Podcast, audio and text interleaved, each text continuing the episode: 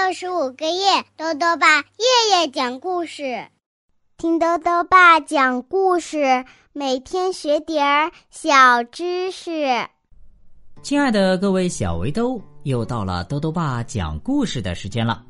今天呢，豆豆爸继续讲《征服者罗比尔》，作者呢是法国的儒勒·凡尔纳，安东尼斯改编，吴华翻译，由中信出版集团出版。昨天呢，我们讲到了罗比尔发明了飞行器“信天翁号”，还把痴迷于制造巨型热气球的维尔顿学会的两位会员抓到了飞行器上，带着他们呀一起环球旅行。他们将在天空之上看到什么样的奇观呢？一起来听故事吧。征服者罗比尔下集。就这样。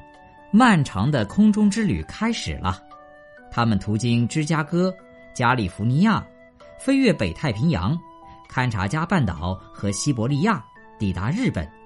他们与高速行驶的火车和帆船一较高下，每次都是信天翁号获胜。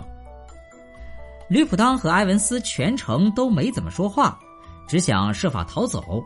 可是，信天翁号的主人沉浸在彰显天空之美的快乐之中，什么都不可能阻止他，还不曾有人飞到这么高的地方呢。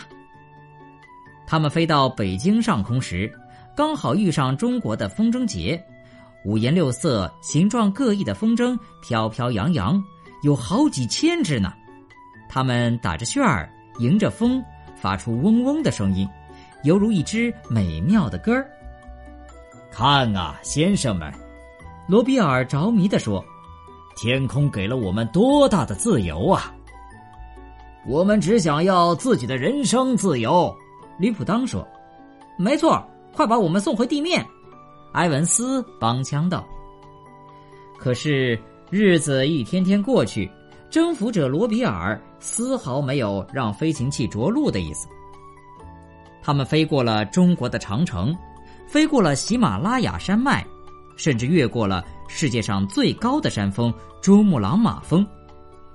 当他们飞临印度的西达斯皮斯河时，罗比尔想起了那位攻占过许多国家的陆上征服者亚历山大大帝。想象一下吧，要是亚历山大也拥有信天翁号这样的飞行器，他的胜仗得增加多少啊？他对其他人说。人们应该小心对待这样的新发明，他继续说：“如果不能好好使用，我这了不起的飞行器就会变成要命的武器了。”旅行还在继续，他们飞越了巴格达和里海，在大海上空时，信天翁号终于有机会露了一手，展示了高超的捕鱼技巧。后来，他们又飞过了莫斯科、波罗的海以及斯堪的纳维亚半岛。这时，罗比尔决定改变方向，飞往法国。到达法国境内时，吕普当和埃文斯想出了一个主意。他们在一张小纸条上写下了这样的话：“求救！我们被困于征服者罗比尔的飞船‘信天翁号’上了。如果您见到这张纸条，请立刻前往费城的维尔顿学会。吕普当、菲尔、埃文斯。”他们把小纸条装进一只空烟盒中。当信天翁号飞到巴黎上空时，他们趁罗比尔不留神，把烟盒扔了下去。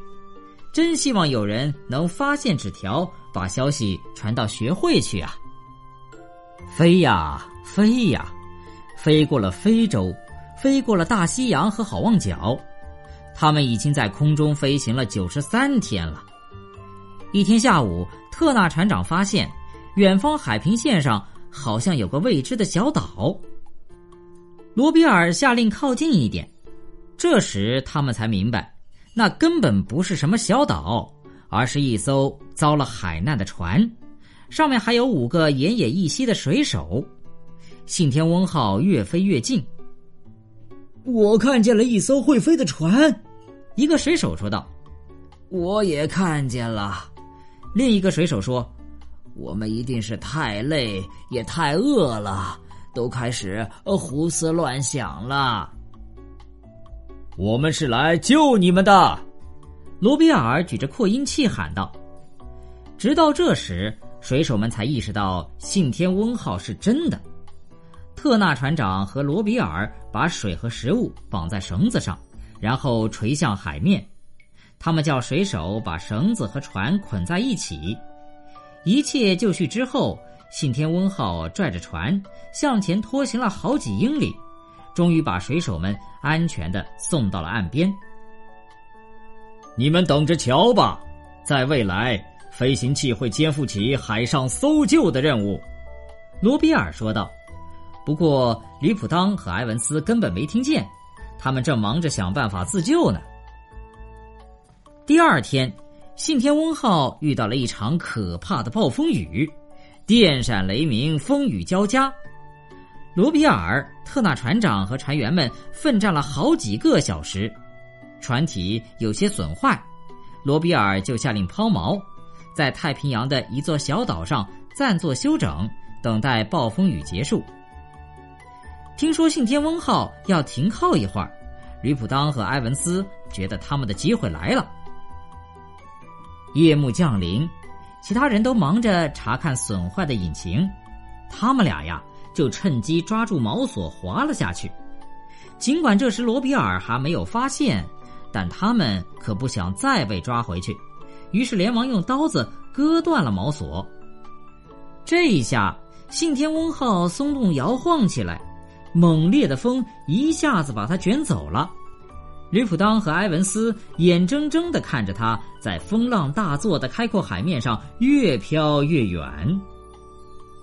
罗比尔、特纳船长和船员们尽了一切努力，想要保住信天翁号，不过看样子。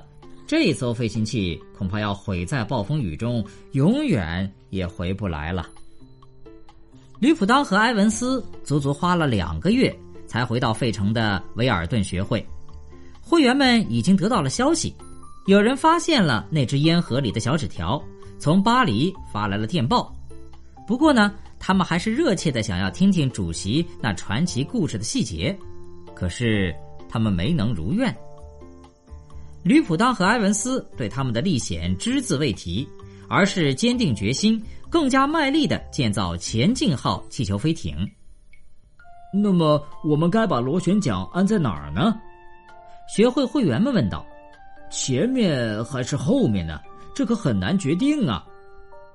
吕普当和埃文斯立刻想到了信天翁号上那两个大螺旋桨，于是异口同声的说：“前后都有。”维尔顿学会的会员们立刻投入工作。七个月之后，他们的巨型气球飞艇造好了，准备第一次试飞。费城佛蒙特公园里挤满了人，他们都是来观看前进号试飞的。吕普当、埃文斯和船员们登上了飞艇，礼炮作响，拴在地上的绳子被砍断了，人们欢呼雀跃，掌声雷动，看着巨大的气球向上升起。它越升越高，最初像一头漂浮的鲸，后来变成了海豚，再后来又变成了沙丁鱼，直到最后变成了云边的一个小黑点儿。前进号飘出了人们的视野，只有那些拿着单筒或者双筒望远镜的人能看见，在高高的天空中，它和什么东西相遇了？那东西看似一艘船。哦，是信天翁号，罗比尔把它救回来了。他没有在大海中坠毁，现在要回来一雪前耻。吕普当和埃文斯连忙下令，把舱内东西丢出去，好让前进号升得更高些。可这只是徒劳，他们根本无法甩开信天翁号。最后，气球经不住高空中的巨大内外气压差，裂开了口子。地上的人们惊恐地看着前进号下坠，看着信天翁号越追越近。不过，他不是要进攻，而是要救人。罗比尔驾驶着他的飞行器贴近前进号，让吕普当、埃文斯和船员们跳到信天翁号的甲板上，救了他们的命。信天翁号安全地着陆了，围观的人们看着这精妙绝伦的飞行器，惊讶的说不出话来。吕普当和他的船员们走了下来。这时，罗比尔说：“朋友们，现在我要离开了，你们也可以走了。但关于我这发明的秘密，我是不会告诉你们的。我的心里充满着骄傲，还有愤怒。你们曾随我一起乘坐信天翁号旅行，希望这能让你们明白，尽管人们用国境线分隔出一个个国家，但在高高的天空中。”你们会发现，世界其实是不分彼此的，所有人都应该共同思考、共同工作。如果你们不能理解这一点，那么我就会继续保守秘密，因为它的应用必须出于善意的目的。说完这些话，罗比尔点点头，向大家告别。信天翁号强有力的螺旋桨转动起来，船舱离开了地面。优雅的向上升起，犹如一只鸟儿朝东方飞去。好了，小围兜，征服者罗比尔这个故事到这里就讲完了。下面又到了我们的小知识环节。今天啊，多多爸要讲的问题是：洗冷水澡有什么好处？多多爸告诉你啊，洗冷水澡可以增强人体对各种疾病的抵抗能力。增强人体对寒冷的适应力和耐受力。不过呢，洗冷水澡需要循序渐进，否则也会有感冒的风险的。最后呢，又到了猜谜时间了。今天的谜面是这样的：小小一床被，只盖鼻和嘴，防毒讲卫生，人人必须备。打一物品。再说一遍。小小一床被，只盖鼻和嘴，防毒讲卫生，人人必须备。打一物品，你猜到了吗？如果想要告诉兜兜爸，就到微信里来留言吧。要记得兜兜爸的公众号哦，查询“兜兜爸讲故事”这六个字就能找到了。好了，我们明天再见。